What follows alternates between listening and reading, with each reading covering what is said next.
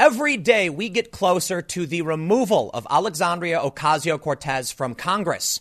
In just four months from today, we will see a primary in her district, and she is facing several Democratic primary challengers.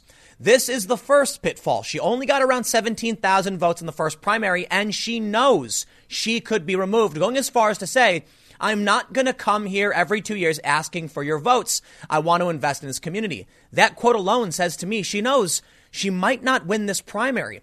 Outside of that, she's facing a ton of Republican challengers in the general election. Now, I'm not super worried for her in that regard because I'm not sure a Republican could win, but hey, it's possible.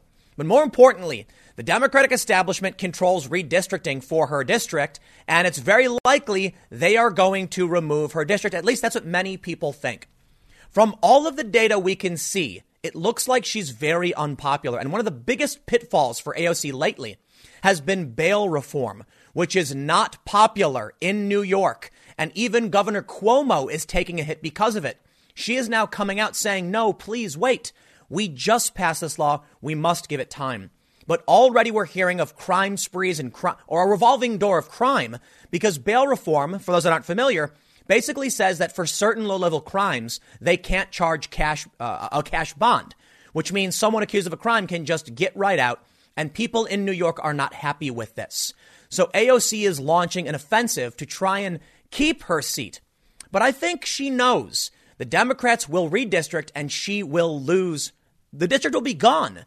She won't have a seat to run for. Now she can try and run in whatever district ends up becoming her district, but then she'll be up against an incumbent, which would be pretty difficult. Already, she's called for mass census participation in an effort to keep her district safe, as well as mass voter turnout, because she says she needs 60,000 votes if she's going to win in this primary. A lot of people on the left try to claim that she's going to win because she got 78% of the vote. No, she got a tiny, tiny fraction, 17,000 approximately primary votes, got her this election. And the real race is not the general. It's June 23rd. If she can't get anywhere near the amount of votes she needs to beat these other contenders, I think she's out and I think she knows, which is why she's launching a political action committee to prop up progressive voices. Because as she goes out with a bang, she's got to do something. Ocasio Cortez, I think it's fair to say, is one of the most important members of Congress in this country. She has over 6 million followers. She's incredibly influential. Even if you don't like her, this is true. And that's why so many people talk about her all the time. She is remarkably famous. Look, like I said, whether you like her or not. And that's why we cover stories pertaining to her. But this is where it gets interesting. Ocasio Cortez doesn't seem to represent a district. A congressperson is supposed to speak to their constituents, but AOC speaks to the nation. Now, this could be great for her in more national level politics, but for now, you've got to convince New York 14 you're the right choice, and you've only convinced pockets of far left activists across the country to support you. That's your, that's your follower count. The, the advantage there is she's raising millions of dollars, which can really help her. But in the end, She's driven away Amazon jobs. She supported unpopular bail reform. I think her district might actually turn on her. And with so many Democratic options in this June 23rd primary uh, available, I think she might actually lose her seat, and I think she knows it. But let's read about what's going on because we have an editorial. This is from the editorial board of the New York Post. Now, they're a little bit conservative, but they bring up a, an interesting point. And I want to walk you through some of the data and show you why I think she's going to be out. But more importantly, the battle for the Democratic Party is on two fronts at the congressional level with AOC and Bernie Sanders for the nomination. Whether or not you like her, I think people need to realize that AOC represents one of the most important battles of ideas in this country. And she will be, and her primary in June will be one of the most important elections we will see this year. I mean it, along with the presidential race. What she represents is the progressive insurgency in the Democratic Party. If she loses, that will speak volumes for their ability to take the Democratic Party. But again, Bernie Sanders is fighting on, that, on, on the other front, and he seems to be winning. Let's read this story from the New York Post. It's very short, but it brings up a good point. Before we get started, head over to timcast.com slash donate if you'd like to support my work. There are several ways you can give. The best thing you can do is just share this video. I, I often I say this every time. I hope we can break some echo chambers, but we probably can't. So all I really say is we can hope for it. But sharing the video really does help my channel. And also, shocking statistic: around 35% of the people who watch my videos aren't subscribed. So I guess Y'all hate me. That's cool if you do and you watch and you leave and say that dude was awful. I respect that. But if you do like my content and want to see more, please consider subscribing, hitting that notification bell, because YouTube is doing everything in its power to shut down political commentary. It's one of the reasons why, you know, me and many others launch new channels and do things like that. You get how the game works. So subscribe. But let's read this short editorial from the, the New York Post editorial board. They say AOC's war on fellow Democrats likely to eliminate her House seat. Rep. Alexandria Ocasio Cortez wasn't just supporting women and announcing a slate of seven House candidates who will get cash from her courage to change PAC. The key fact is that two of them are challenging incumbents. She is actually propping up people to go against the Democrats. Now, we've known this for a long time, but you have to understand that Democrats will not stand for this. Indeed, she and her allies are now targeting several longtime local lawmakers on the theory that they're every bit as much of a problem as Republicans. It's time to elect a progressive majority in Congress accountable to strong grassroots movements that push support for issues like Medicare for All, a Green New Deal, racial justice, and more. She said, My ambition right now is to be a little less lonely in Congress. Now, I don't buy that one bit because I think she'll, she'll be out. But she may not last in Congress, already in hot water for refusing to pay dues to her caucus's fundraising arm, the Democratic Congressional Campaign Committee. She's now devoting her resources instead to defeating Democrats. Don't be surprised when the established Democrats who, who, who will control redistricting after the 2020 census do their best to eliminate her seat. But it's not just about the opinion of the editorial board. It's something she said about not wanting to come back every couple years begging for your votes. In this story from Newsweek titled Ocasio Cortez launches reelection bid, saying give bail reform time, calls for turnout machine to secure win. Now we got a lot here, and I'm going to break this down. We'll move. We'll move forward. Bail reform is wildly unpopular. It's creating a revolving door of crime, and New Yorkers are not happy with it. You also have the Amazon deal falling through. AOC screwed that up. But then she gloated later when they opened a marketing office with substantially less employees. She is clueless about what's going on in her own district, in her own city. Now, in this story from Newsweek is the most important quote uh, I think I, I think I've seen. During her reelection launch speech broadcast by News 12, Ocasio Cortez said, quote, I am not interested in just showing up every two years to ask our community for your vote. I am interested in making deep investments in the Bronx and in Queens. Addressing supporters at her new office in Queens, she also said her campaign had really ambitious goals for 2020, the Post reported. Here's what I see with that quote. Of course, you'll see that, you know, populist message of I'm not just asking for your vote, you know, just a, just a mouth to come here every two, you know, 2 years asking for your vote. I'm actually here to do good work. But it also says something interesting to me. It seems like she might actually not get the vote. She she only won because of the primary. And anyone who says otherwise is lying. Even she has said as much. I won with a primary. Nancy Pelosi said that if you took a glass of water and put a D on it in her district or Pelosi's district, then it would win, which means the primary is the real race. And Joe Crowley, who was the Democrat before AOC, he was arrogant and he lost because of it. But now you've got so many other challengers going up against AOC who are serious and will probably start sinking some real money. They only need to get 18,000 votes in a district of 700,000 people. I think they can pull it off, and she knows it, which is why she said, That's our goal. We want to secure 60,000 votes in the primary election. We need to start creating a turnout machine right now. Now, it is entirely possible she pulls this off because she is a celebrity. Whether anyone likes it or not, she's famous. And that's why it's important. And that's why we cover this stuff.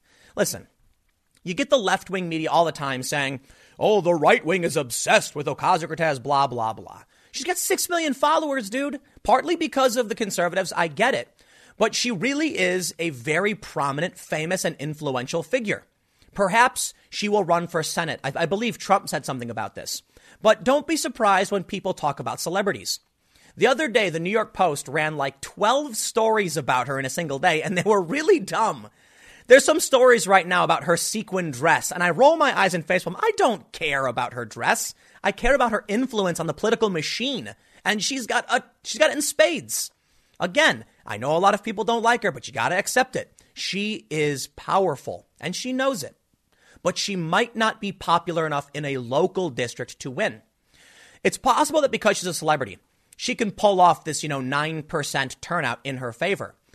And based on, you know, the, the fact that she has grown wildly, people, more people probably know who she is. I think there's a good chance she does it.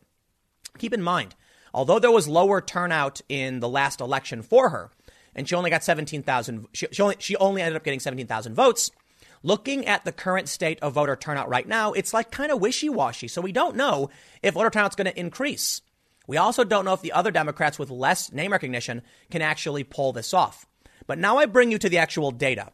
Here's the first challenge. I'm going to show you older data and some of it's biased, so I can't tell you if it's accurate for the most part, but some of them kind of overlap with national favorability. These, this is a chart you're seeing right here from a, from a political action committee designed specifically to oppose Ocasio Cortez. But they do show you the questions they ask and I think that's fair enough. I don't know exactly how they were, you know, what, what their scientific method was for tracking down likely voters. Take it for what it is. In the first question, they just say, you know, uh, Ocasio Cortez was elected to represent, to represent us last year. Are you familiar with her? And they found 41.73% did not know who she was. Of those, uh, so, so the people who, so then they were asked, do you have a favorable or unfavorable opinion? And this was shocking Favorable was 21.37%. I don't think that's necessarily accurate. It's probably a bit higher than that, but it's at least one poll from a biased source saying as such. The reason why I find this interesting, that there, there's actually people saying they're going to oppose, that's a very loaded question. But people were pretty much upset. 36% supported Amazon and she chased them away, which shows me that outside of whether or not people just like her for a person, policy decisions will play a role in whether or not she will get the boot. Take a look at this poll from Axios. They say Ocasio Cortez was recognized by 74% of voters in the poll. 22% had a favorable view. Now, this is important because this is swing states. Now, this is why I don't necessarily trust that other poll for the most part, because New York 14 is D plus 30, meaning Democrats going to run and get 30 points above the other side.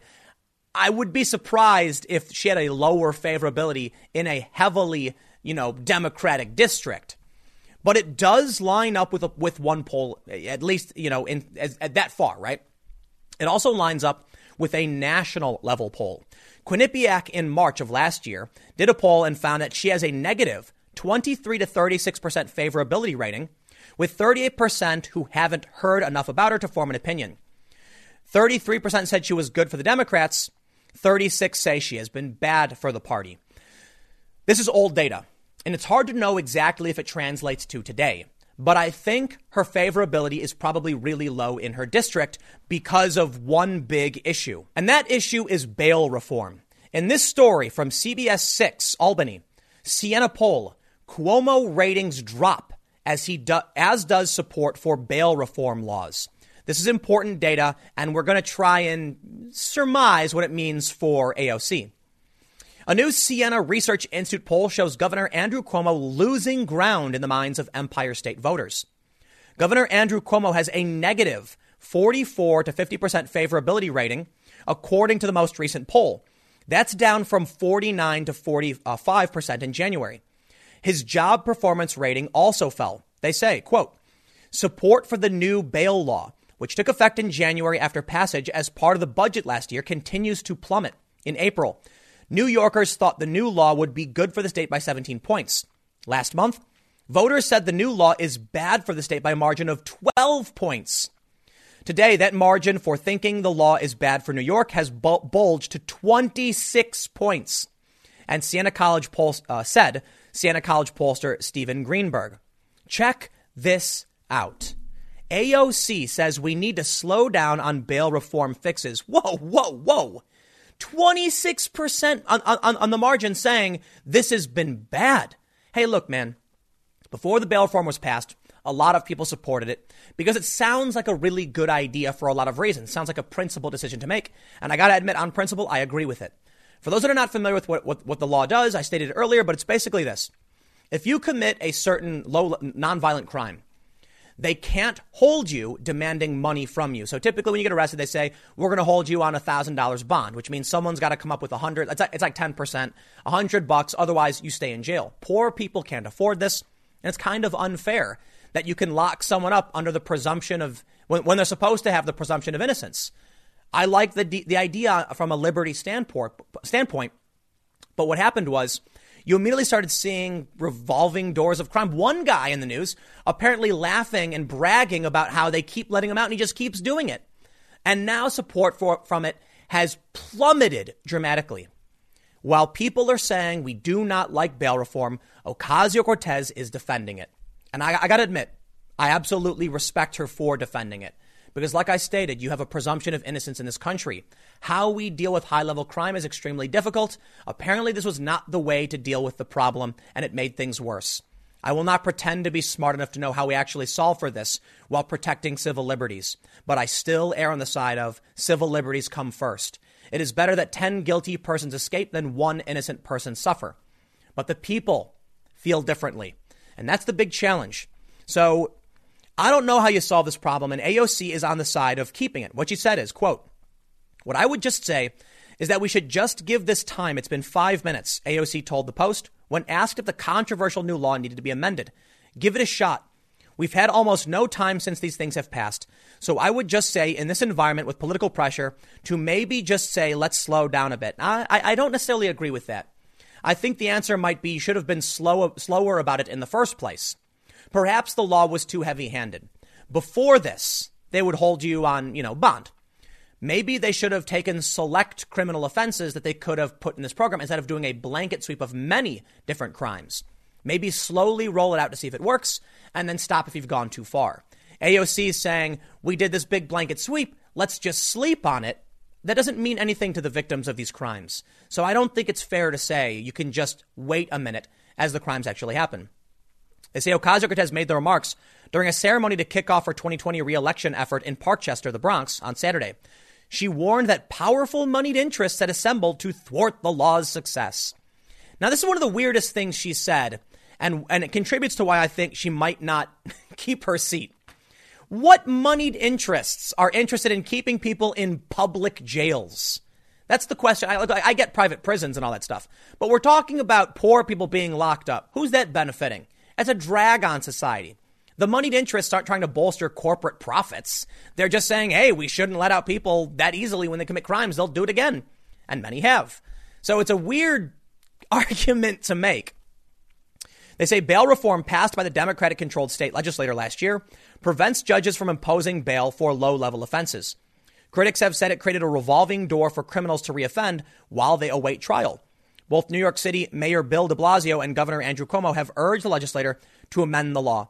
I kind of feel like the solution is just to have a speedy trial and prove your case against those you say are criminals, because whether or not someone may or may be a career criminal has no bearing, at least in my opinion, on whether or not you can hold them in lieu of cash. It's a, it's a challenging conversation. But I, for one, think perhaps this was too quick. And I'll also say, look, you heard my opinion. I'll be honest how I feel.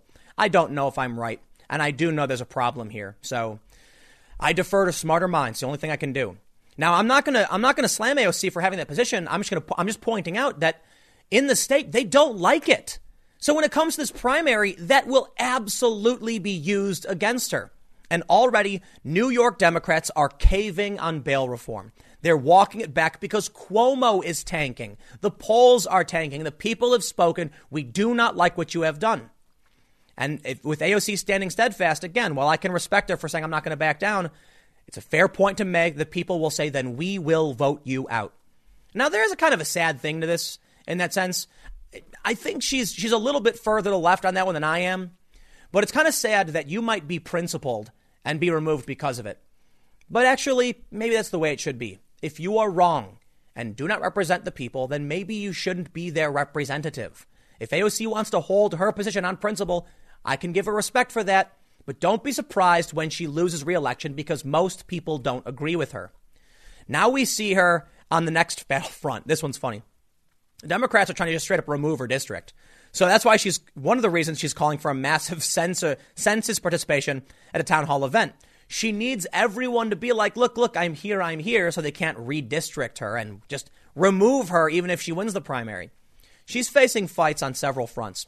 One of the bigger stories that makes me feel like she is preparing to actually lose is the story about this new political action committee that she's launching. Seems kind of like a kamikaze. This is exactly why they're trying to remove her. So she sees it, and this is my opinion on, you know, I'm, I'm going to speculate on what she's doing. Seems like she knows no matter what she does, they are coming for her to get rid of her. And she's got to do whatever she can as a last ditch effort to make sure the progressives, the far left, win. Now let's look at her district. I've pointed this out several times, but uh, look, we, we have the, uh, the primary. She declared candidacy for the Democratic primary scheduled on June 23rd, 2020.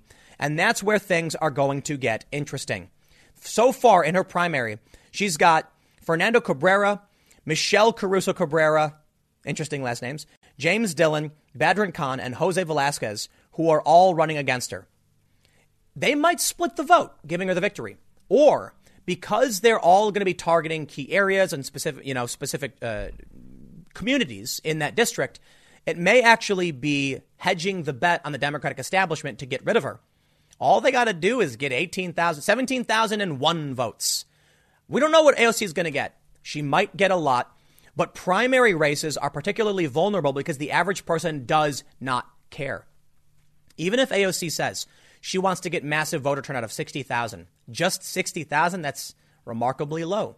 It doesn't mean people will actually do it. With, with all of these people campaigning specifically on the primary, they will target those who don't like AOC specifically. And you will probably get Re- New York City Republicans who normally don't vote saying, I will vote in that primary just to get rid of AOC. They'll take anyone else. I think that's a strong likelihood. Because as I said many times, the exact number that she won was 16,898 votes. I think AOC is on the verge of losing her seat. This could be the end. However, there have been some articles saying it's already the party of Ocasio Cortez. And if that's true, then maybe the American people, even in this district, are going to support her no matter what because they don't want to vote for these moderates or center left types. Now, of course, people, people try to claim there's centrist Democrats, and I cannot stand that phrase because it's just not true. They, they use this excuse to call leftists or you know more left-leaning individuals centrists because they are super far left. So no, somebody who is in the middle of the left quadrant of the political compass is not a centrist just because you're a socialist. Sorry, that's not how it works. Centrists are actually balanced between the left and the right. But AOC is facing challengers who are actually fairly progressive, like, like uh, Latina immigrants or, or otherwise. And you have some Republican challengers too. So there's a big fight ahead of her. I think the Republicans might split the vote amongst themselves, but it could be that after the primary, oh, I, I, I, I'll take that back. That made no sense. What I mean is, coming in to the Republican, uh, the, the general election, Republicans may just rally behind their candidate, and people who hate AOC, if she wins the primary, may just rally behind the Republican. These are going to be New York City Republicans, which means they're going to be fairly liberal people. They're probably going to be pro choice and all that stuff, which means there's probably a lot of moderates who will vote for a candidate. So, so let, me, let me go back. What I mean is, if the Democrats split the vote among each other, giving AOC the primary win, all of their voters may go to the general and vote for the Republican. It may be a washout. I, I would be really surprised, though, if AOC ends up losing her district to a Republican. But hey, we saw we all saw what happened in the UK. So I'll leave it there. Uh, I'll, I'll make one last point that the party may already be hers. It may already be, be the far left. And, and that, that could be the case. Every day I hear of leftists leaving the left or former liberals leaving the left. We also have Bernie Sanders. And Jacobin Magazine is saying straight up after the Nevada blowout, it's Bernie's party now. That's the way they feel. And if that's the case, I don't see why AOC would lose. I actually would expect all these progressives to start winning. But there is one more important point, as we saw from The Economist progressives did miserably in their primary races. And the districts that, the, the, the, Donald Trump districts that flipped Democrat voted for moderate candidates. So we will see what happens. I think what we're going to see come November is just like what happened in the UK, but we'll get a glimpse because we have a primary vote. If AOC loses the primary, it will be a massive and major historical moment and upset. Because as much as you might not like AOC, she is extremely influential and famous. And the sooner you realize that, the sooner you'll be better equipped to challenge her if that's what you wish to do. I'll leave it there. Stick around. Next segment's coming up in a few minutes. I'm sorry. Next segment's coming up at 6 p.m. YouTube.com slash TimCastNews. Thanks for hanging out, and I will see you all then. Proving that Bernie Sanders is absolutely clueless and out of touch with what regular people think, he made comments praising communist Cuba, condemning some of it, but still praising some of it. And uh, I got to say, I think Bernie Sanders may have just lost 2020 before it even started. You see, there are a lot of people in America who fled from Cuba because of the communist regime. Not everybody in Cuba was upset. I'm not going to tell you who, how many people were or weren't. a lot of dissidents put in prison. But the people who come to America at least are the ones who are like, yo, Fidel Castro, bad. Bernie Sanders was interviewed on 60 Minutes and he made a bunch of dumb comments. I hate to say it, but it's true. One of those was saying the education, the literacy programs in, in communist Cuba, hey, that wasn't bad, right? Showing he has no idea what was actually going on in these communist countries because they don't do literacy programs the way we expect them to be. They do indoctrination and cult like ideolo- ideology literacy programs. It's unfortunate, but I think it's fair to say Bernie may have already lost Florida, at least. And there are some other areas he's going to lose tons of support. Because I got I got to tell you, man, when people actually experience Venezuela and they flee to the United States, and people actually experience Cuba and they flee to the United States, you can't go around praising them to the people who know just how bad it really was. Many Americans maybe have forgotten because the younger generation has not experienced the horrors of much of what happened with, with these, these, these other communist countries. But certainly you can look at Venezuela and see how awful everything is. But hey, propaganda is strong. And they'll tell you, oh, it's Venezuela's only bad because of the meddling or some other nonsense. Let's read the story from the Daily Mail. Bernie Sanders defends not all bad Fidel Castro as he stands by old remarks praising communist Cuba and admits he's shocked to be Democratic frontrunner during 60 Minutes interview. You know, Bernie's winning urban centers and not rural areas. And it's not just about him right now saying the literacy programs were good. It's about the fact that in the past he praised communist Cuba. You're going to have to go and explain to the second generation immigrants or the older people who actually did flee Cuba why you thought Fidel Castro was good back then. And now you got to justify why you're saying it wasn't all that bad now. Sorry, man, I think you've lost it. He could have come out and said, oh, you know, there's a lot I didn't know back then, and try and walked back those comments. He's, he defended them. The Democratic frontrunner and socialist, 78, defended the communist regime as not all bad during a wide ranging 60 Minutes interview, which aired Sunday. During the interview, he told Anderson Cooper, We're very opposed to the authoritarian nature of Cuba, but you know, it's unfair to simply say everything is bad, you know. When Fidel Castro came into office, you know what he did? He had a massive literacy program. Is that a bad thing, even though Fidel Castro did it? Now, let me stop you right there. I, I did not experience life in communist Cuba. I only have, you know, secondhand accounts to go off of uh, uh, to, to, to, to actually talk about this. I did very, very briefly live in Miami and I've I, I know it's not entirely fair to use this, but I but I I'll say that you know I I talked to a lot of people when I lived in Miami, and often Cuba would come up. So one guy I knew used to actually he said he was like you can just take a boat. I think it's like a couple hours from Florida straight to Cuba. A lot of people do it. It's fun boat ride, and a lot of people in Florida had fled there, and I had heard stories from the past, and they say it was horrible, absolutely horrible. So of course they fled to the U.S. These people do not have a favorable view. That's why they fled to the U.S. And I heard it straight from their mouths. Not the people who actually fled, but locals who tell me the stories about the people who fled. So again, not entirely fair. I get it, but let's read more. Sanders had said of dictator Castro in 85, he educated their kids, gave them health care, totally transformed the society, you know. Is that what you want to do in the United States, Bernie? Because it kind of sounds like it, and that's horrifying to a lot, to, to everybody. It should be. Castro ruled Cuba for nearly half a century. A Cold War foe of the U.S., Castro's government imprisoned dissidents and imposed one party rule on the island nation. He died at the age of 90 in 2016. When pushed further on the dissidents imprisoned in the country, Sanders replied, That's right. And we condemn that. Unlike Donald Trump, let's be clear, I do not think that Kim Jong un is a good friend.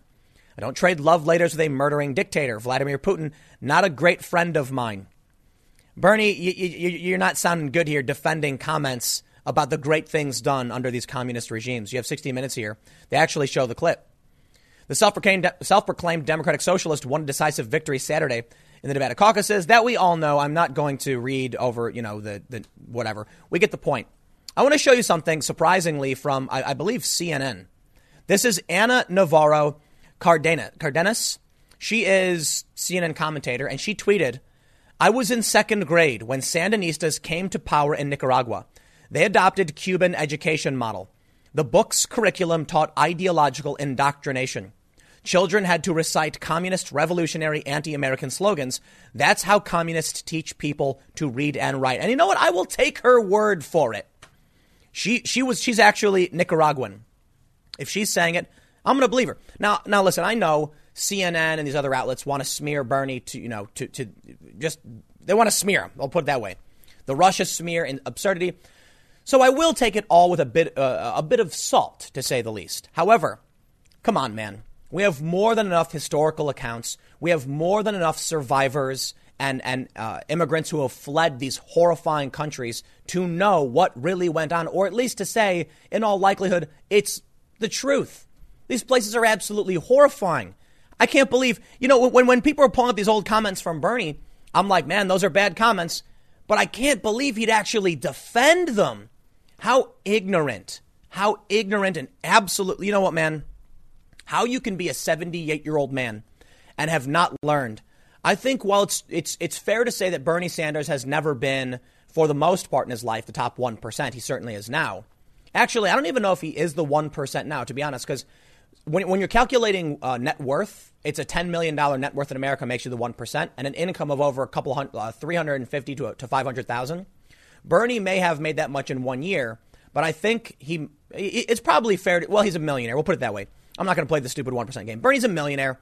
But he just became rich in these past few years. But here's the thing he seems to have grown up in a privileged, educated, elite life. I know that he wasn't the richest person in the world, but he was still a typically upper class politician living in, you know, comfy Vermont, not the biggest state, not the biggest cities, but now he's a senator. He is absolutely a privileged elite. I know he was he was making a couple hundred thousand dollars up until his big movement in 2016. So I'm not going to pretend like he's a super wealthy individual, but boy, is he a product of the American bubble of comfort. And, and you know, I, am I'm, I'm shocked that someone his age would actually defend the things that went down in these places. He honeymooned in, in Moscow in like 88 or whatever, and he had good things to say about these countries. That to me sounds like a bad faith attempt to justify horrifying ideologies. They do not work and they always do the same thing. If a communist or a socialist ever says, oh, oh we condemn the authoritarianism, blah, they're lying. Every single attempt at communism and socialism has resulted in a purge of dissidents and marginalized groups. They are lying if they're telling you they're going to bring it about through democratic socialism. And then they also lie to you, like Bernie has, by, by going on, on the debate stage saying, I think Denmark is a great way to live. Denmark is a capitalist free market system with a welfare state. That's a big difference between what you've talked about in terms of nationalizing uh, the means of production. Bernie Sanders had a plan. I, am pretty sure he, he, launched this plan several months ago to give 20% of corporate stock as like a holdover for the workers to receive bonuses and vote on and things like that. Right. That's democratic socialism. They're not going to come in with guns and purge everybody. They're going to slowly force you into this circumstance. And then what do you think happens once they have one party rule and they eliminate the market economics? Yet, welcome to the, the horrors of socialism. They start indoctrinating you. They start, they, they call it education programs. Let me, let, me, let me tell you something. Capitalism is anti racist. They'll lie to you and say that it's not. The left likes to say the only way to end bigotry is to end capitalism. That's a lie. You know why? In capitalism, only one color matters, and that color is green. You will see people sell their souls for whatever reason. One of the greatest things in terms of actually stopping racism has been the free market. You know, people would, would say something like, I would like to make the most money possible. How do I do that? I need to cater to these other groups we're not reaching. And so they would change their product, sometimes to their own detriment. You look at these ultra woke feminist films. Why are they doing it? They've already got male viewers. They want a bigger market share, which means they need women and minorities. The motivation has been capitalism. The businessman sitting there, the big fat capitalist pig smoking a cigar, he's saying, well, we're getting the white male demographic. How do we get all the other minorities? I want money. They don't care whether you are a good or bad person. They don't care if race plays a factor. All they know is you've got money and they need to reach you somehow. So they prop up whatever they have to do. It's actually breaking barriers between different cultures and, uh, you know, cultures that emerged through different, like, uh, nationalities. There's a, you know, I think it's fair to say a long time ago, a lot longer. Well, and actually, in still many parts of the world, culture was very much tied to, to race simply because you had different races pretty much dominating uh, most of their countries. Countries like China, for instance. Now in the United States, hey man, we're a melting pot and people enjoy all different aspects of all different culture. But here's what's mind blowing to me capitalism has been the driving force that has actually helped do away with racism. So is it at all surprising to you that the people who want to eliminate capitalism are also the people who want to segregate cultures. The people who say you can't dress that way like another culture, they're trying to balkanize the United States. You, you know that means reference to separating all the different races into little pockets. We had that high school girl who wore a kimono, or not, I'm sorry, not a kimono. She wore um, the, the Chinese dress. I forgot what it's called. And all of a sudden, these woke progressive leftists started attacking her for it. Nobody in China cared. They're like, hey, that's great. We like that you are adopting our culture. It's a cool thing. And for me and my family, I'm like, it's really great that we all adopt our cultures. That's multiculturalism. Yet the people who claim to be for multiculturalism are the same ones who want to get rid of capitalism and institute a top down one party state, which has no incentive to actually allow people to share cultures and become a melting pot and melt into that pot. Instead, they're actively saying, you can't have dreads. You can't wear this dress. These people are lunatics who, and they're claiming to be the good guys. Bernie Sanders praising what happened in, with, with Cuba is mind bogglingly insane. Well, we have this story from uh, the Washington Examiner, which basically says this Bernie Sanders may have just lost Florida to President Trump. I don't think he gets it. He is so blind. You cannot praise what's going, what happened in Cuba when those people who fled the, Cuba are in Florida, they're going to tell their friends, say, please, no, you don't understand how bad it was. During Occupy Wall Street, there were a bunch of kids, communists. Uh, it's Occupy Wall Street, go figure. And there was an older cop, I don't want to say older, but like, you know, on the, on the, on the older edge of middle age, who was talking about how his family fled the Soviet Union when he was a little kid. And he said, this is how it starts. This is what starts, and it gets bad. And you actually had these like 19 and 20 year old communist college kids arguing with this guy about how it's actually a good system. And he was like, I was born in the Soviet Union. You have no idea what you're talking about, how horrifying and, and it was. People disappearing, no food. It was terrible. And they're like, no, you're wrong, man. It's propaganda. You know what you're talking about. He was actually from there. These kids have lost their minds. It's propaganda on their side.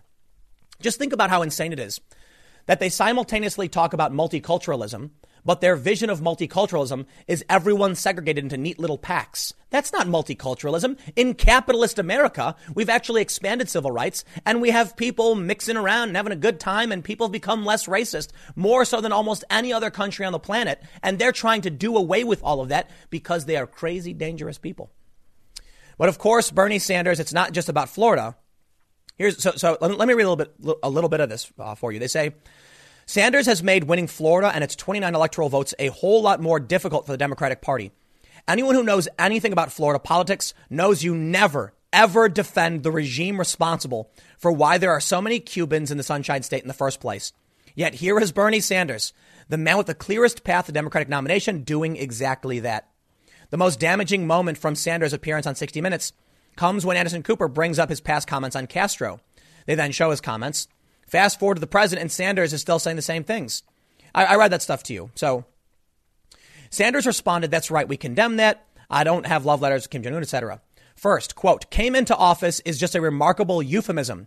Castro did not come into office so much as he slaughtered his way to power, which he then held onto with a murderous, tyrannical grip until his death in 2016. Castro was an indisputably evil man whose long oppressive reign was bloody and terrible from the very start, which makes Sanders either ignorant or himself evil for defending it. I think Sanders is a moron. I think he's an absolute moron. Check this one out. In the same interview, Carol Roth on Twitter says, this is like every startup that says it is going to make hundreds of millions of dollars in a couple of years, but can't explain how or how much it will cost. FFS, if you know what that acronym means. This is a clip where Bernie Sanders basically says, we don't know how much it'll cost to do, you know, he says, uh, Anderson Cooper asks him, how are you going to pay for this? Common question. Sanders said, I think the cost is, is 30 trillion. And Anderson, that's just Medicare for all. You're talking about a bunch of other things. And Sanders says, yes, free, free college, canceling public debt, Medicare for all, etc. He doesn't know what the cost is. Bernie says, well, I, I don't know what the exact cost is going to be. I can't give you every nickel and dime, but we have a plan for this. And then he goes on to say one of the most, one of the biggest lies. And I got, I got to say, I just think it's because he's a moron. He says, we are going to tax a modest tax on Wall Street speculation. The dude clearly has no understanding of economics if he thinks that's the case. You cannot predict how much you will make when you tax a market, and you cannot pay consistently for something on a market that goes up and down, and trade volume is, is a factor in, in, in how trade is calculated. Let me, let me explain.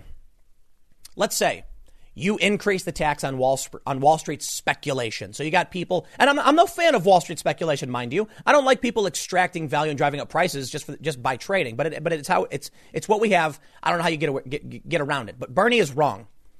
I am no economist, but I can tell you, as someone who has done mm, trading a little bit, especially like back in the you know I was tracking the stuff in the big crypto eras when it was much more popular, and you can see how volume affects things. If Bernie Sanders says, I'm going to add a 0.1% tax on all Wall Street speculation, nobody will notice. Like Elizabeth Warren says, it's just two cents per dollar. Lies. Here's what happens. First, people who are trading have to factor in that percentage in their in their trades, and they're going to be be concerned about whether or not they're taking a bigger risk because you have to overcome that percentage gain in order to make a profit and beat inflation or whatever it is you're trying to do. We don't know exactly how it will play out. Maybe economists know better than me, but you might actually decrease trade volume. Do you know what happens if you decrease trade volume? Your tax revenue goes down because people aren't trading anymore. Let's put it this way. If you go to buy a candy bar for $1, what you really, really want as the government is for people to buy tons of things between each other because every time they do, they get taxed. I have a dollar, I give it to you, you take 22 cents, give it to the government. You then take your remaining 78 cents, give it back to someone else, and then they give, you know, 20 or so cents to the government. And as that money trades back and forth, the volume of the trade, meaning each individual trade, increases the revenue the government receives. In the end, if everyone trades that dollar down, the percentage being extracted will get smaller and smaller uh, in terms of the, the percentage stays the same, but the amount of money to the government goes down but they will end up receiving basically around half of that dollar if it's traded fast enough. Now, let's say the government increases the taxes to, you know, 40%, thinking now we're going to get way more money. Then the person who's, who's offering up to trade money says, I only have a dollar. Dollar's not enough. I'm only, I'm only going to get 60 cents out of that deal. Okay, now trade vol- volume drops, the one trade is made, and the government only ends up getting 40 cents instead of 50 cents. I, I, don't, I don't know if I was able to explain that as cleanly as I'd like to, but the point is if people stop trading, the government gets nothing. So when trade volume goes down, your tax revenues can go down with it. It's also possible that due to the increase in taxes, some people might say, I need to invest more and make more trades to overcome that loss.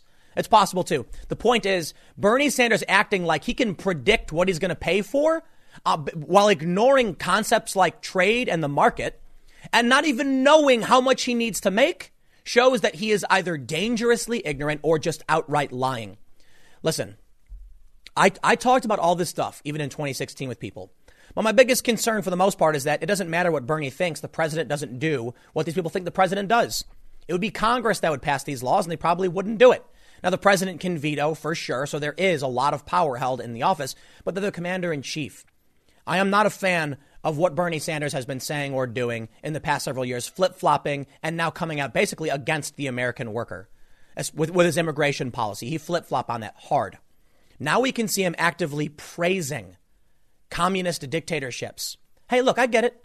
He called out the authoritarianism, but then ignorantly went on to defend the, the, the reason that the authoritarian persists indoctrination. Oh, the literacy programs. Oh, please, dude.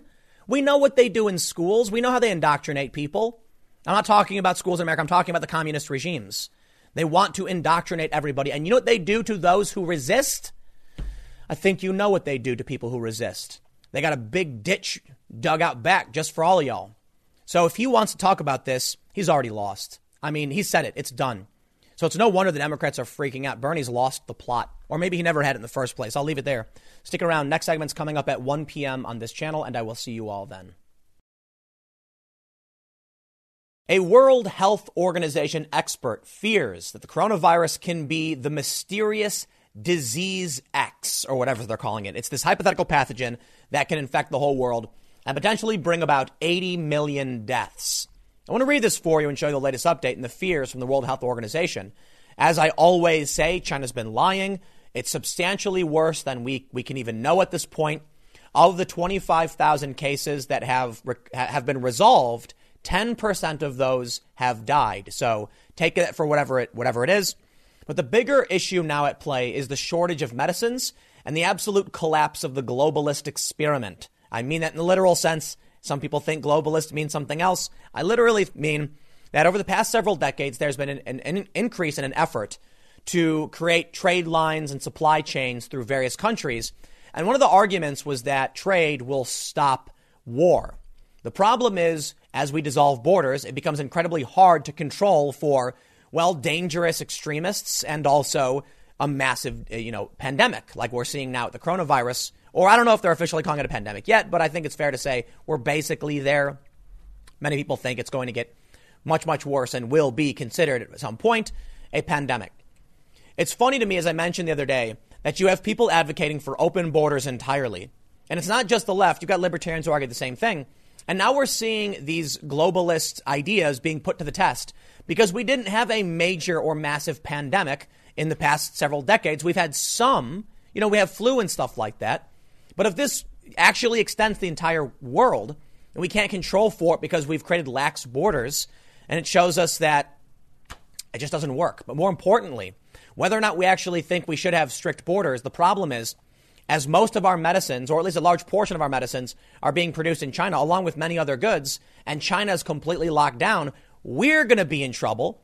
So, what's going to happen now is people are going to become more self reliant. They're going to rely on local production because they have to. Necessity is the mother of invention. You can try and argue for these trade lines, Trans Pacific Partnership, NAFTA, whatever. But when you have a massive disease and have no choice but to make your own product, you will. It's not just about saying we don't want to bring in products from China because of the disease. It's also that China is locking down its country and probably not sending stuff out to a certain degree. But more importantly, nobody is working. If we rely on China for everything and they go into lockdown over a disease, we don't get products. Let's read the stories. Daily Mail says, is the killer coronavirus now disease X? World Health Organization expert warns the infection is rapidly fitting category for the mysterious pathogen scientists fear will kill 80 million. They say the name is given to a future mysterious pathogen which could break out among humans and wreak havoc across the world. SARS-CoV-2, CoV-2, has infected around 80,000 people in the two months since it emerged at an animal market in Wuhan, China in December. That is wrong. We don't know where it emerged, and several studies have shown it actually wasn't the market. It has killed more than 2,600 people and can cause severe lung damage and trigger multiple organ failure, mainly among old or weak patients. Also, keep in mind there were there were some young people in their 30s and 40s who were in the, in a hospital when they died. Dr. Marion Koopmans, a, a virologist for the World Health Organization, said whether it will be contained or not, this outbreak is rapidly becoming the first true pandemic challenge that fits the disease X category, listed to the WHO's priority list of diseases for which we need to prepare in our current globalized society. There's that word. Her comments come less than six months after a report led by a former WHO official warned a flu like illness could kill up to 80 million people if it broke out. In other developments to the escalating outbreak today, they say the World Health Organization admitted the killer coronavirus outbreak sweeping the world won't be officially declared a pandemic. Afghanistan, Bahrain, Kuwait, and Iraq become the latest countries to record cases of COVID 19. Italy confirmed its seventh virus death in Europe, and 11 towns are now on lockdown. South Korea now has the largest number of cases outside of mainland China, with 830 patients known to have caught the virus. Iranian officials denied a cover up after a lawmaker claimed 50 people have died from the infection in the city of Qom alone. Qom, Kama, alone. But the UK's official position for Italy, South Korea, or Iran has not changed, with the coronavirus threat to the British public still being low. I believe they then, they then go on to just talk. Okay, so here, here's, here's what she says. Dr. Koopmans wrote initial resemblances with the SARS outbreak in terms of its origin, the disease associated with infection, and the ability to spread are clear. But since 2003, global air travel has increased more than tenfold, and the efforts needed to try to contain the epidemic are daunting. Disease X represents the knowledge that a serious international ep- epidemic could be caused by a pathogen currently unknown to cause human disease, according to the WHO. It was listed on the global organization's list of top priorities for research and development two years ago. It remains on the list despite not yet existing. So this, listen, disease. Uh, uh, uh, let me read. They give you a breakdown. Disease X is a term used by the World Health Organization to refer to a disease which has not yet been discovered, but is expected to have a global impact when it emerges. They say disease X represents the knowledge. We read that already. And so yeah, we read that. The name disease X is essentially a placeholder for an illness which global experts are certain will appear at some point in the future, but do not yet know what it is or where it will happen. Simulations have predicted that a pandemic outbreak of a flu like virus could kill tens of millions of people around the world and seriously injure the global economy. Other illnesses which have comparable levels of concern include Ebola, Lassa fever, Zika, and Congo hemorrhagic fever. So we now have an updated map. I got to say, it really does look kind of like Plague Inc. And it's not to downplay the severity of this, but it's to show that we're, we're tracking very much so like people have predicted or simulated, you know, what happened. The disease is spreading. South Korea has eight deaths. Japan has one. There's the Diamond Princess cruise, which has three deaths, 691 people infected on that cruise. So Hong Kong, Philippines, and Iran, as well as France, have had deaths. But my understanding is that uh, the first European deaths, you know, because uh, the other deaths were Chinese tourists, is in Italy. So it seems like it's fair to say, I can say for the 50 billionth time, things are getting worse. They're going to get worse. But when you talk about uh, globalization, the first thing I want to tell you about, because this is serious and you need to take care of yourself, coronavirus threatens shortages of about 150 drugs. We rely too heavily on other countries for specific products. This has been the result of globalization. Outsourcing of jobs and manufacturing to foreign countries makes us dependent. It's bad for everyone. Everyone should be able to sustain themselves. You can't just hope that someone else is going to have their house in order and have something available for you to eat. Now, I don't think we have to worry all that much in terms of like an economic collapse because we can just pick up production in the United States, open some plants. I think in the end, this might actually be really good for the U.S. economy in, uh, you know, uh, taking the, severity into account of the potential for death. The reality is, I think Americans might wake up to the need to have these facilities in our own country, and that will bring about more factories, more jobs, and make us more uh, independent. Axios reports about 150 prescription drugs, including antibiotics, generics, and some branded drugs without alternatives, are at risk of shortage if the coronavirus outbreak in China worsens, according to two sources familiar with a list of at risk drugs, drugs compiled by the FDA. China is a huge supplier of the ingredients used to make drugs that are sold in the U.S. If the virus decreases China's production capability, Americans who rely on the drugs made from these ingredients could be in trouble. The FDA declined to comment on that list, but said in a statement that it's keenly aware that the outbreak could impact the medical product supply chain and has devoted additional resources towards identifying potential vulnerabilities to U.S. medical products stemming specifically from the outbreak. They say that the, uh, the agency has been in contact with hundreds of drugs, uh, drug and medical device manufacturers and is also coordinating with global regulators like European Medicines Agency. It, it pointed out there aren't any vaccines, gene therapies, or blood derivatives licensed by the FDA that are manufactured in China, although raw materials for many products do come from China and other Southeast Asian countries. The agency is in contact with uh, bio, bio- biologics manufacturers to monitor supply chains. If a potential shortage or disruption of, the medic- of medical products is identified by the FDA, we will use all available tools to react swiftly and mitigate the impact to U.S. patients and healthcare professionals, said an FDA spokesperson. They say that uh, the commissioner, Stephen Hahn, is not a member of the task force that the administration has assembled to handle the coronavirus. Only two of the dozens of members the, of the task force are physician scientists, BioCentury noted on Friday. Politico reported Friday night that the White House is worried about how the coronavirus outbreak could shape President Trump's reelection prospects, and some administration officials are concerned the virus is already spreading within the U.S. undetected. Yes, that is very, very likely. So I, I, hope you have all listened to every single time I've said take it seriously, go buy some supplies. Whether or not the coronavirus spreads within the U.S., any potential drug shortages would be felt acutely by the American patients that rely on them. We're now seeing the market drop. So it's around a thousand or so. Let, let me actually refresh this, see if they've got an updated number on this one, because I believe they would. Dow drops more than 800 points and is on track for its single biggest one day loss since August as fears mount. The coronavirus outbreak in China will become a worldwide pandemic. You can't, you look, when, when, when people panic, they, they, they do things that are irrational. We're going to pull through this. We're going to be okay. And afterwards, the market's going to recover. If for some reason you're selling because you're scared, do not panic sell. You know, uh, this is, we're, we're going to pull through this and the market will recover and you're going to be left out. Now, there's probably a lot of people that are liquidating assets for cash so they can go and buy stuff. That makes sense. And that may be a big driving factor. What's interesting is the, the, is talk about how this will end globalization. Like I've already mentioned a couple times in this video, we have this article from National Interest saying coronavirus is killing China's factories and creating economic chaos. Quote, Walmart which essentially forces suppliers to manufacture in China, told consumers to save money and live better. Yet, how can they live better if, a, if store shelves are bare? I mean, how many products do you see where it says made in China on the bottom? So, this was bound to happen. For decades, we have just thought, you know, you know actually, let me, let me stop. Let me tell you some absolute insanity. You know how skateboards are made? Maybe not all of them, but a lot of them. They'll, they'll cut down trees in Canada or America, rock maple, they will ship the wood to China and then send it back here. That to me is absolutely insane.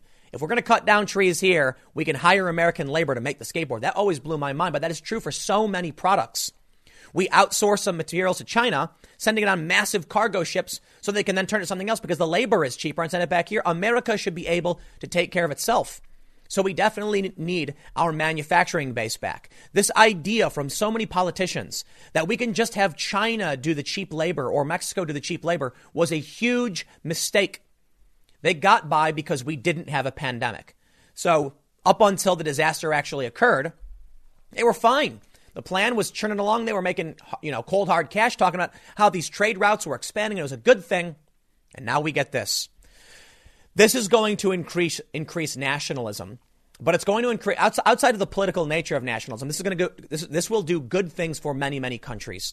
You need to be independent.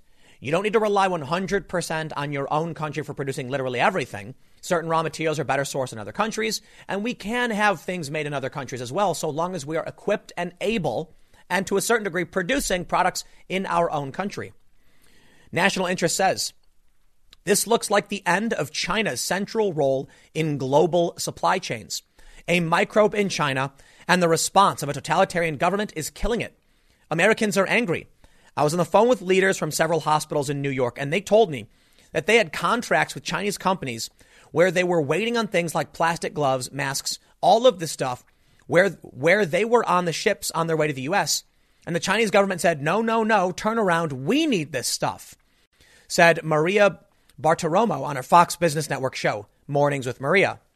How is anybody going to trust China in terms of keeping up their end of the bargain again in this business? You can't blame China for turning these ships around. They're going to do whatever it takes to protect themselves, not you. You're the beneficiary of their cheap labor. When it comes to their su- survival, they'll say, thanks for the money, but we need this stuff to live. You need to make sure you have this in your own country. Makes sense, right? The influential television anchor is voicing a concern heard throughout America these days. Peter Navarro, who appeared on her Peter Navarro, who appeared on her Fox News channel show on the 23rd, provided more reasons for cutting links to Chinese suppliers.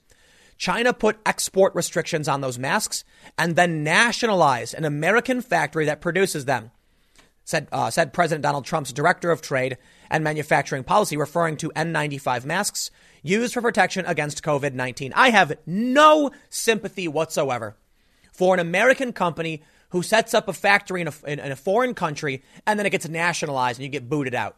Remember what happened in Venezuela? Come on. When these regimes take over, you know what they're going to do when the disaster hits. You will get no, you know, special favors from them. They're going to say, "You built the factory, congratulations, you spent the money, now it's ours." Because when it actually comes to survival, we know where the chips will fall. The coronavirus has exposed a critical vulnerability. Americans at the moment are short of N95s. These are the special masks you need to wear.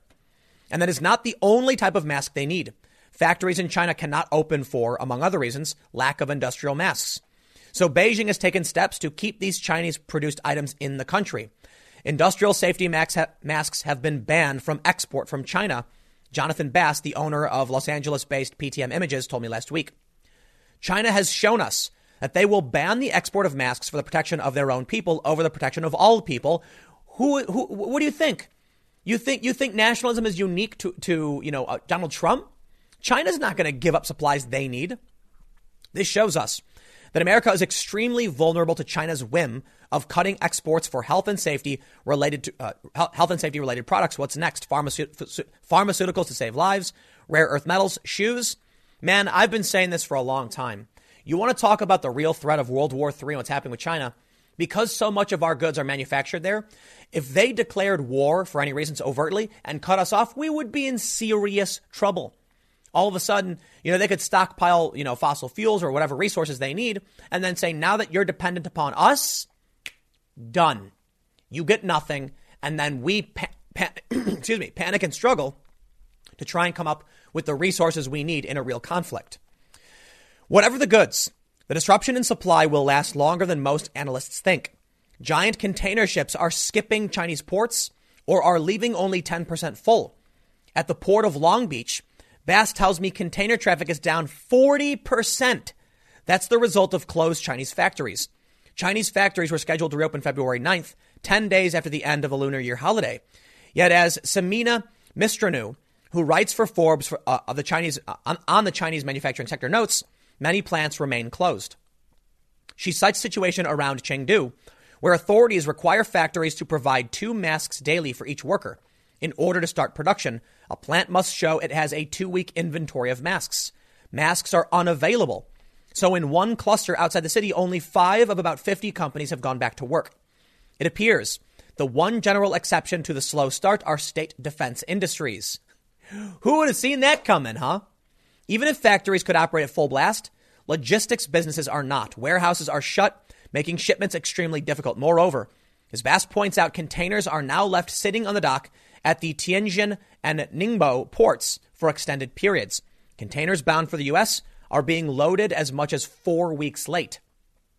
Some believe shortages will become noticeable at American retailers in mid April. But the big box stores are especially vulnerable because they generally keep inventories to a minimum. So Walmart shelves, a friend tells me, might show empty spots next month. And try to buy an iPhone this spring. On the 17th of this month, Apple announced it expected to miss its revenue forecast for the current quarter, in part due to shortages of that iconic product. The Chinese slowdown is far more serious than many believe. Analysts, looking back to the SARS epidemic in 2002 and 3, are predicting a V quick recovery. This time, uh, at, at that point, they were looking at it. This time, the recovery could resemble an L in part because the disruption is so much greater than it was back then. Even the best run companies this time are being taken by surprise. Apple, given its dependence on the Chinese market, Crimea River, has its pulse on China, but the company issued its over over optimistic guidance on January 28th, less than three weeks before the revenue miss announcement on the 17th. That's an indication of the fast erosion in China's economy. How many companies outsourced to China are dependent on Apple? You owe all that sweet and juicy profit for jacking up the price on crappy products, and you make them in China with cheap labor. You sell something that costs 100 bucks to make for 1000 bucks. You have a massive markup. And now because you've left the United States, your business is being hurt. I'm not going to cry for you at all. Companies should absolutely have contingency plans and shouldn't put all their eggs in one basket. That's the most important point to be made.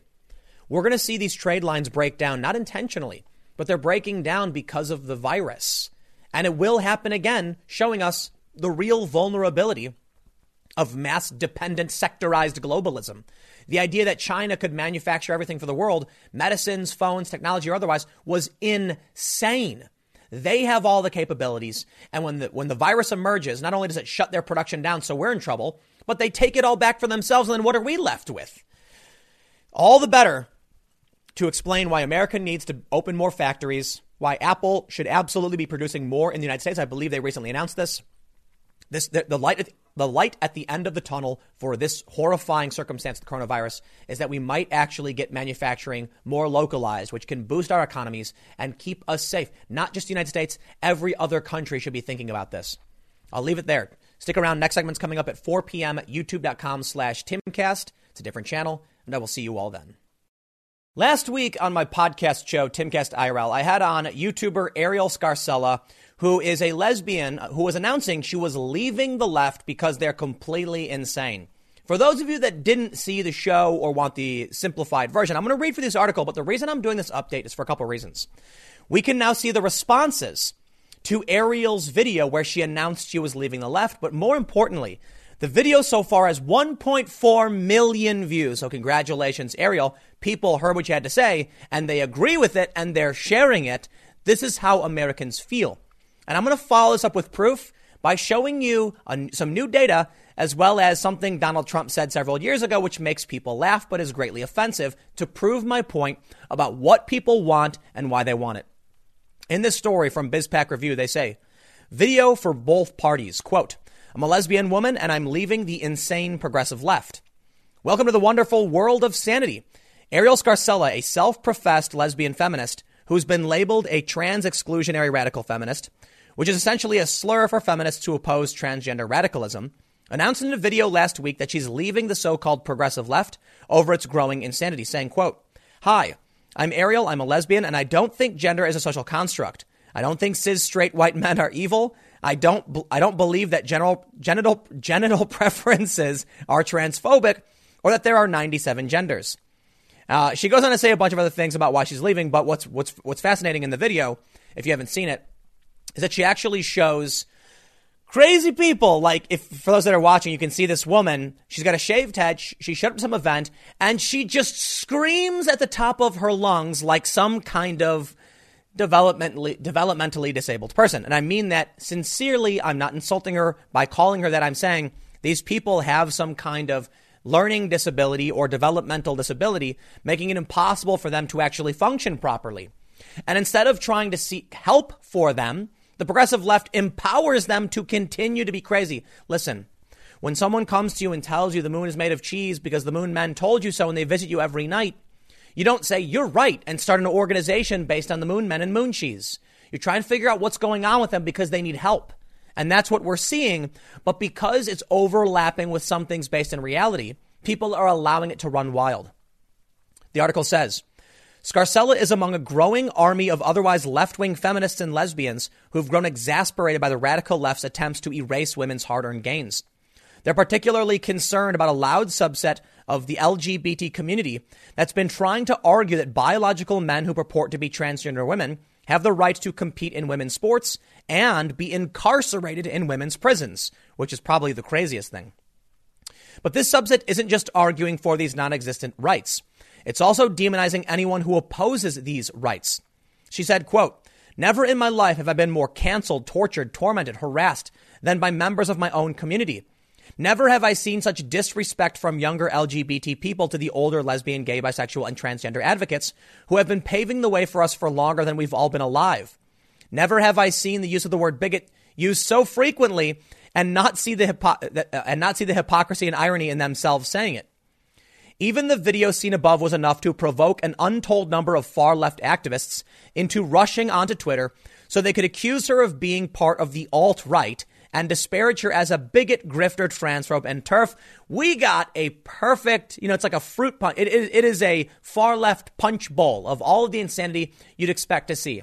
First, This person said, please, you've been alt right for years. yes, because a lesbian feminist is concerned about your authoritarianism, that makes her a white ethno nationalist? What are you talking? These people are nuts. Here's another one. Translation. I'm a transphobe and I'm joining the right wing. She actually never said she was going to join the right wing. She's politically homeless. This one just calls her a TERF.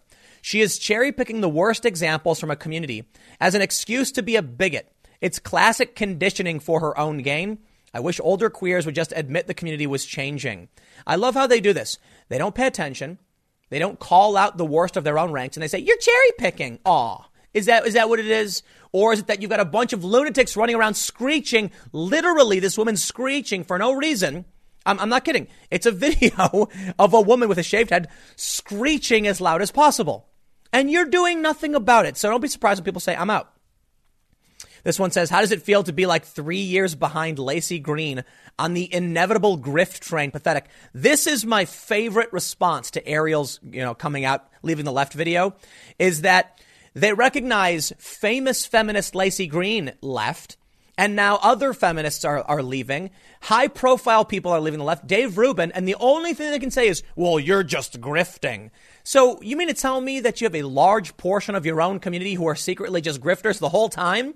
What does that say about your community? No, the reality is they're leaving because you're insane. It's that simple.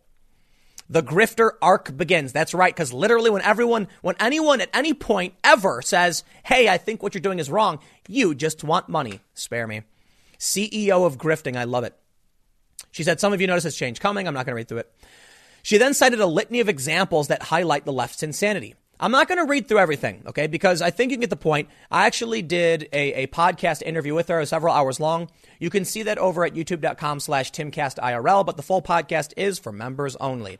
So check out the community tab if you want to see the full two hour. I don't know. It's like, I think it's longer than two hours. No, it's like two hour conversation. Check this out.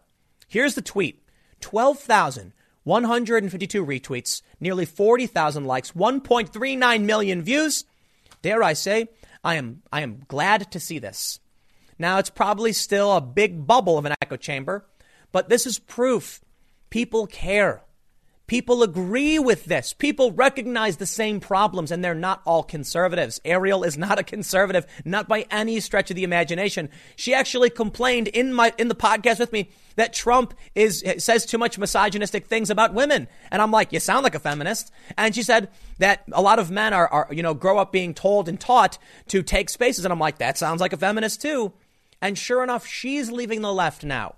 When you're losing feminists like overt feminists who say Orange Man bad, I'm like, at a certain point, you need to look in a mirror. Check this out. From the Daily Mail, eight out of 10 people working in arts or culture say they stay silent about supporting conservative ideologies because they risk being bullied and ostracized, new study revealed. Yes, there are a bunch of lunatics telling us what we can or can't say, and unfortunately, too many of you stay quiet. Now, I've gotten some pushback for this, and I don't care. Because I've said, just say it. Just say it. If everyone, literally everyone, stood up and said, here's my controversial opinion, they can't cancel you all. The economy needs to work. If they want to eat a chicken sandwich, they need you to make it. I'm talking about Chick fil A. Just, just stick to your guns. Say what you believe. If they want a product, the economy needs to flow. It's not going to just stop one day. So long as you act on an, you, you only care about you getting by today, this will never end. There's a video from the Daily Caller where one of their hosts is asking people about trans women in sports. And I kid you not, this, this was fascinating. One woman said, I, I don't want to answer that. I don't want to be canceled. They know what will happen if they speak out, so they bend the knee. Reminds me of the Skinner meme. Pathetic. Speak up. Yeah, you'll risk it all. But you know what, man? I, I get it. I'm not going to tell. I, will be fair. I understand people just can't do it. They don't want to take the risk. But you know what? I absolutely do and will take that risk. Now, look, I got to be honest, my opinions aren't the most controversial, but I have no problem calling out this insanity and saying trans women should not be competing against biological females. Neither do, people like Joe Rogan. There are a lot of people who have pretty moderate liberal opinions who will call this out. If you want to have an extreme, uh, you know, a crazy opinion on whatever issue, I was talking to Ariel and she was like, if one of my friends had a bad opinion, we'd talk about it. I'd tell them they were wrong or they were stupid. And I'm like, it's a great point. If someone I knew started saying this ridiculous nonsense, I'd say, You're wrong. I wouldn't cancel them, get them fired. But let me show you why Donald Trump won. I absolutely love this video from the debates with Donald Trump. It's an article from 2015. Donald Trump jokes about calling women fat pigs, dogs, and only Rosie O'Donnell. And if you don't understand why Trump won, and, I think it's fair to point out that he won by slim margins in some states, people are craving freedom. They crave freedom. They don't want to live in, in, in a stressful, fearful environment. The last thing any person wants is to be shivering in the corner, terrified that no matter what they do, someone will come for them. And so, whether or not they actually speak up, they vote for Trump. You get what you deserve. You absolutely deserve President Trump. I, I'll mean it. The people who voted for him, you deserve him because you went out and voted. And the people who didn't vote for him, you deserve them because you, because too many of you are fringe lunatics and the rest of you won't call them out. So you get, uh, that's why I laugh when Trump wins.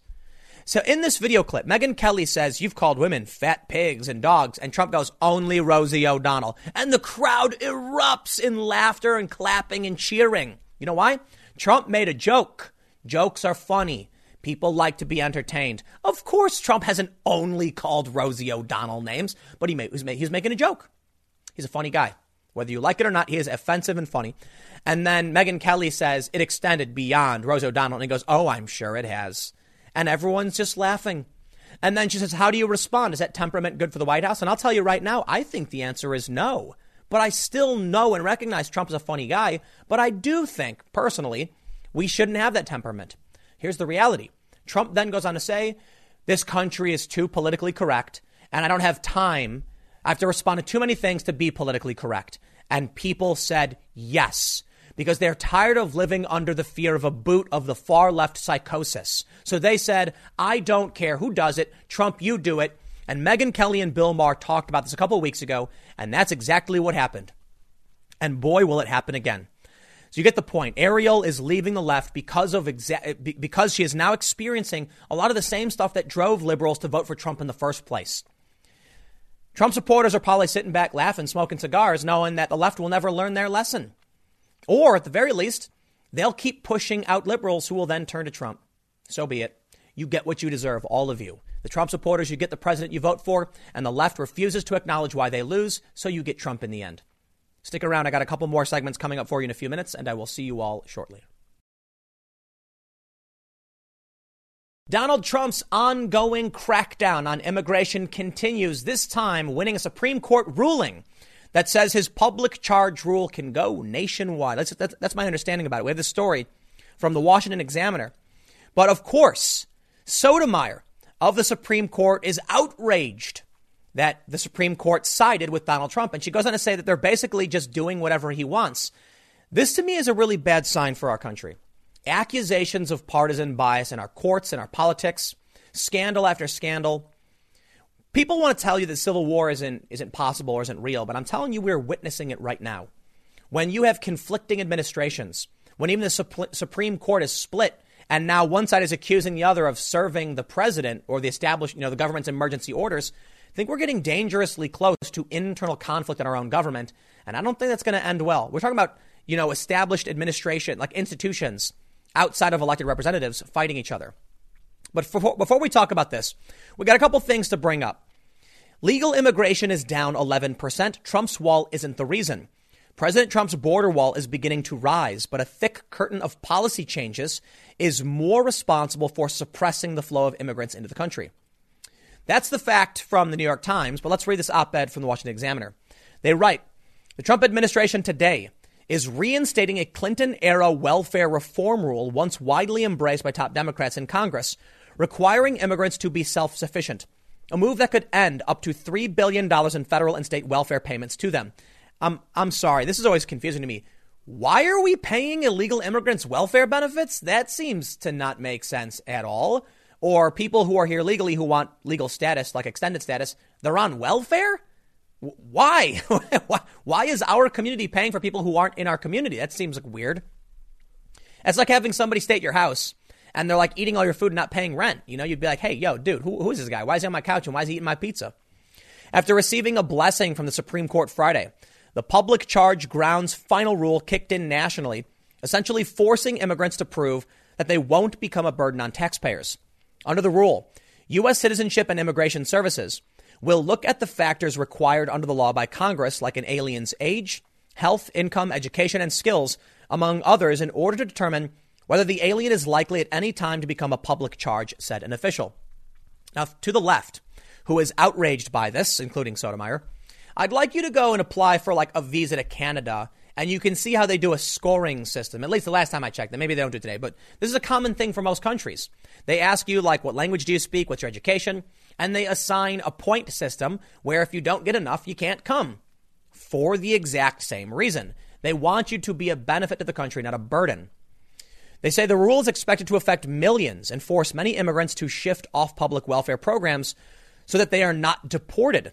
Some of the programs covered include supplemental security income, cash assistance from the Temporary Assistance for Needy Families program, and state or local general assistance programs. The use of Medicare can also be included. Self sufficiency is a core American value and has been part of immigration law for centuries, said Ken Cuccinelli, acting, acting Deputy Secretary of Homeland Security and acting Director of USCIS. By requiring those seeking to come or stay in the United States to rely on their own resources, families, and communities, we will encourage self sufficiency, promote immigrant success, and protect American taxpayers, he said. And I think to a certain degree, he's, he's, he's correct. You know, the, the issue is if you give someone fish, you feed them for a day, and if you teach them to fish, you feed them for the rest of your life. But if every day you say, come back, we've got more fish for you, they would never learn. They'll, ne- they'll never try to learn. And you will increase it. You, you, look, I don't want to compare humans to animals, but we have signs in parks that say, don't feed the bears, they'll become dependent, and then they'll keep scavenging human, you know, uh, settlements for food. They have to be, they have to rely on, on their own. I get it. Bears aren't humans. We take care of humans because, you know, we're human. But I think it's fair to point out similar things happen. If you start giving people things, they won't ever figure out how to get them on their own, and you'll just make, make everything worse. W- within reason, I might add, because I'm in favor of a lot of these social programs, mind you. But there's a certain point where the band aid has to come off, and we have to check to make sure that the wound is healed. Because here, here's the example I give these government programs, they put a band aid on the wound and then instead of, instead of taking it off, cleaning the wound, and putting a new band-aid on, they just slap another band-aid on top. And they keep doing it, and it never heals, and it festers, and it gets worse. That's not what we should be doing. The programs themselves can work if we just have a process for reform. They say the, the rule recently published in the Federal Register said there will be some costs associated with the change, but that there will also be a substantial reduction in the use of welfare programs. In one section, it was estimated that there will be a reduction of 2.74 billion a year due to disenrollment of foregone uh, or foregone enrollment in public benefits programs by foreign-born non-citizens who may be receiving public benefits. Another reduction of 1 billion will come from federal medical spending tapped by immigrants. A Department of Homeland Security official told Secrets that the president's goal was not budget savings, but enforcing laws on the books. The intent behind implementing the inadmissibility on public charge grounds, final rule, is not to save money, but rather to faithfully execute the nation's long-standing public charge inadmissibility law and better ensure that aliens seeking to, to come to and remain in the U.S. temporarily or permanently are able to support themselves as they seek opportunity here, relying on their own capabilities and the resources of their families, sponsors, and private organizations rather than public resources. Several states have challenged the rule and lost in the Supreme Court. Several Democrats backed the rule when it was okayed in 1996, but have since turned on it.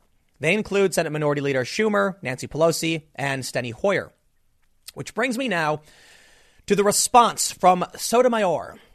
Issues scathing dissent in Supreme Court order that could reshape legal immigration. CNN reports Justice Sonia Sotomayor wrote a scathing dissent late Friday night castigating the government for repeatedly asking the Supreme Court on an emergency basis to allow controversial policies to go into effect and charging her conservative colleagues on the court with being too eager to side with the Trump administration on such requests. The justice wrote that granting emergency applications often upends the normal appellate process while putting a thumb on the scale in favor of the party that won.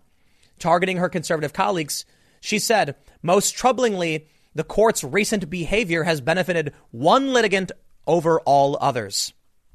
I think that's silly. Just because they voted against you, you want to act like it's an abuse of power. I mean, maybe that's a bit hyperbolic, but actually write a scathing dissent as though they're doing anything but asking the court for an answer.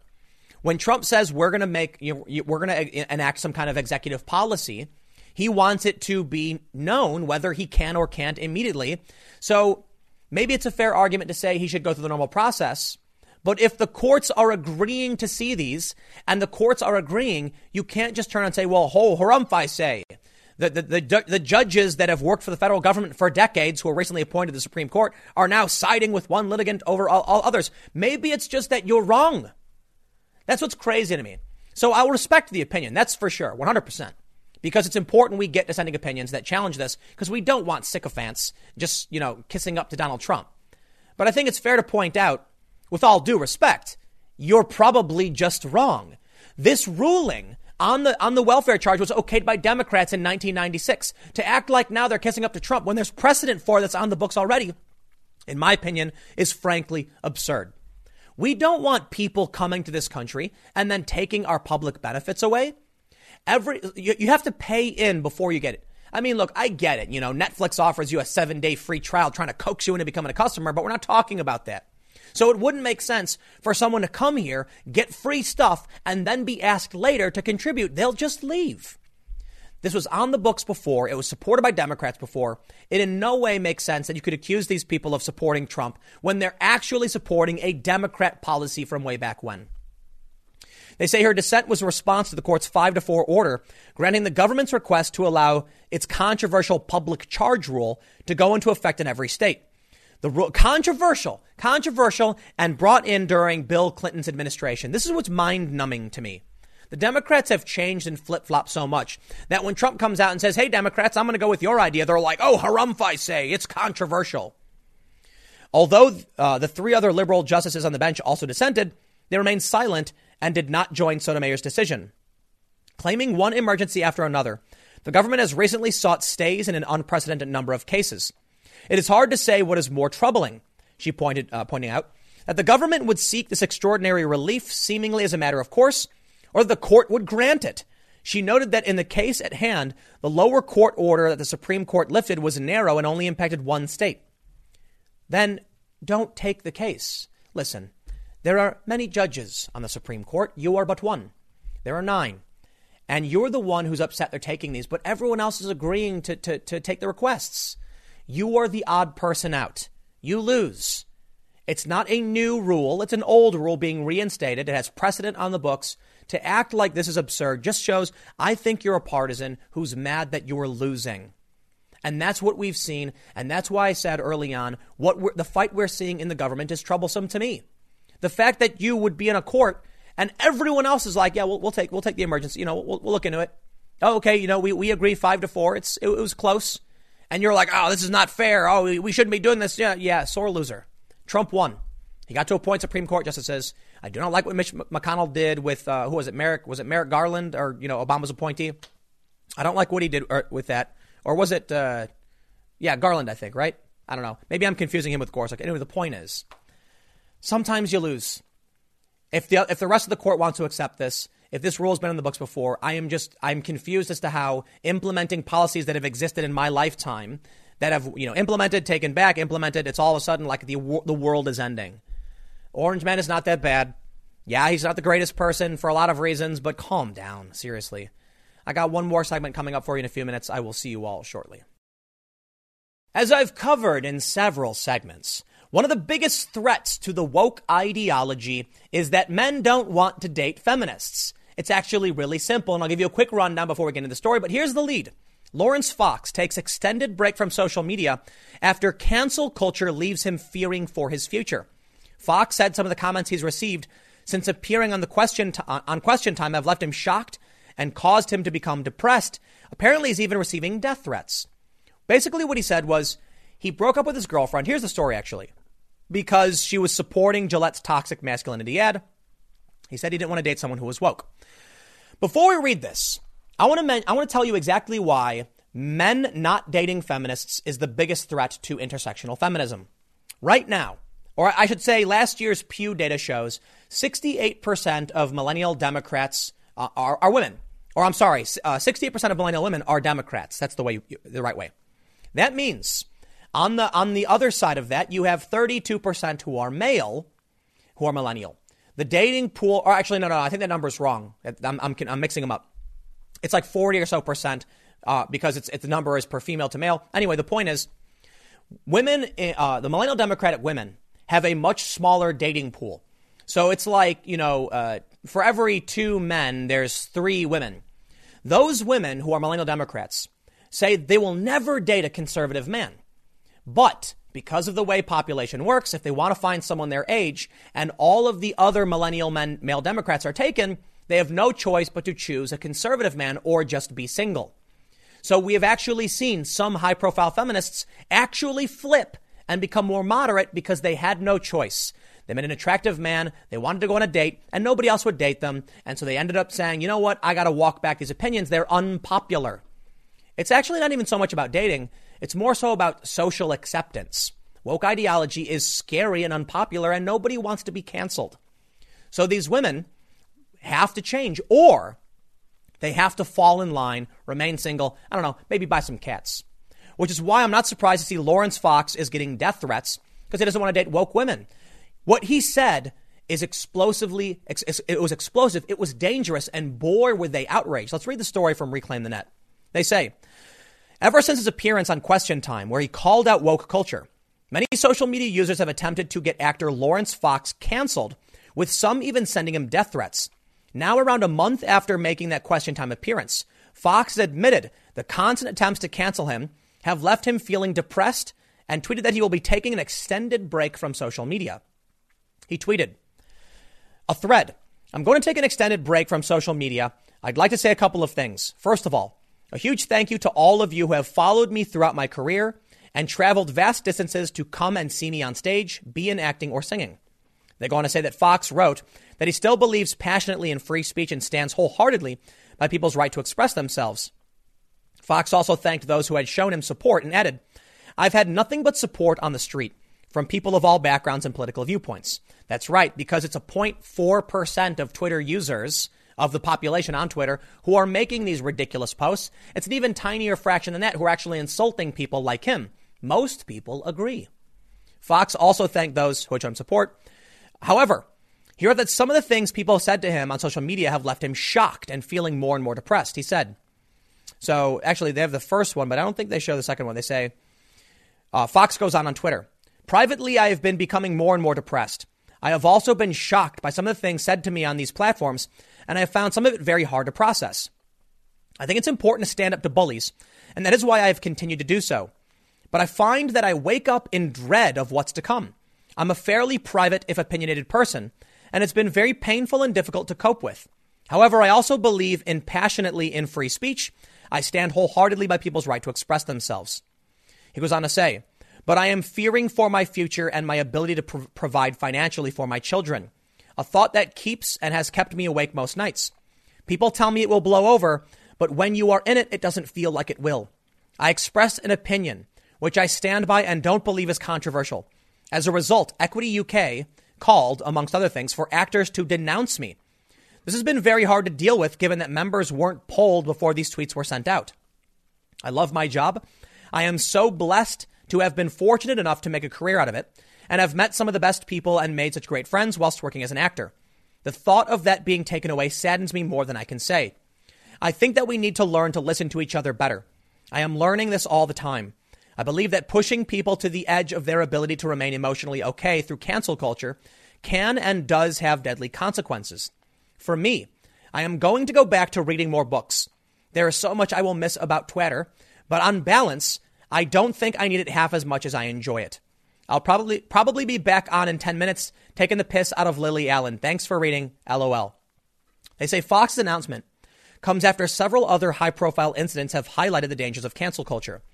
The book tour for American Dirt, Oprah Winfrey's pick for her Apple, Apple TV book club, was called off last month after it faced a storm of backlash, including threats of violence. YouTuber TrueGeordie also admitted earlier this year that he had suicidal thoughts after an online mob tried to end his career. So this is pretty crazy. This all stems from outrage over dating. Well, look, I can't fault you, Mr. Mr. Laurence Fox, for not wanting to deal with the insanity on Twitter. But let me all tell you how much I love basking in the glory that is the outraged fem, fem female incels, whatever they're called, fem cells or whatever female incelibate individuals who can't get a date who are absolutely outraged that I would dare challenge their woke ideology and tell them you're going to have a hard time because the sexual marketplace is kind of a thing and men have certain prefer- preferences on average. So, oh, boo. I am uh, uh, apparently, I say this jokingly, I'm a glutton for punishment. I've made numerous videos about, you know, the problems of feminist dating. And they tend to do pretty well, probably because most of my audience are dudes. But they always take clips and try and claim I'm an incel, insult me, and say all these things. And I can't help but kick back. I don't smoke, so I eat Sour Patch Kids and watch cartoons because I'm apparently not adult enough. No, I'm kidding.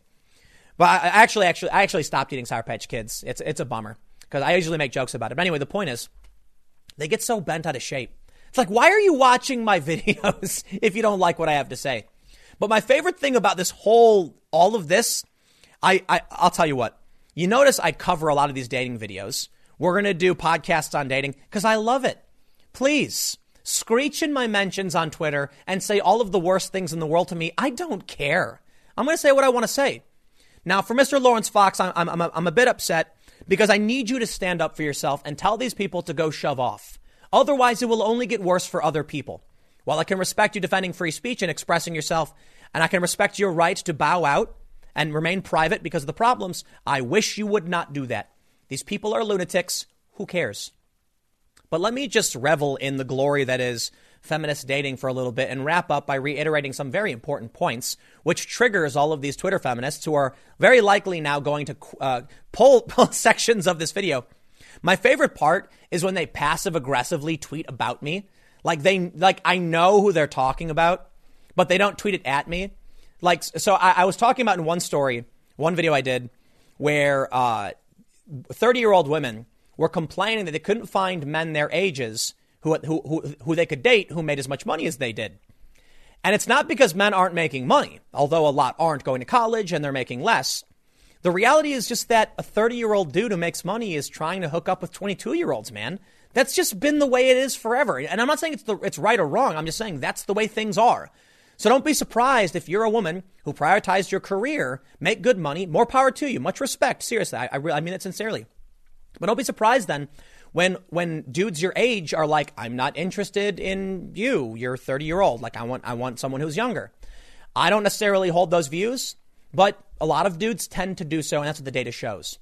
Because of this, all I saw all these feminists tweeting passive aggressively about it, and I just thought it was absolutely hilarious because I'm like, you're watching my videos. I know you are. And I never said that was my preference.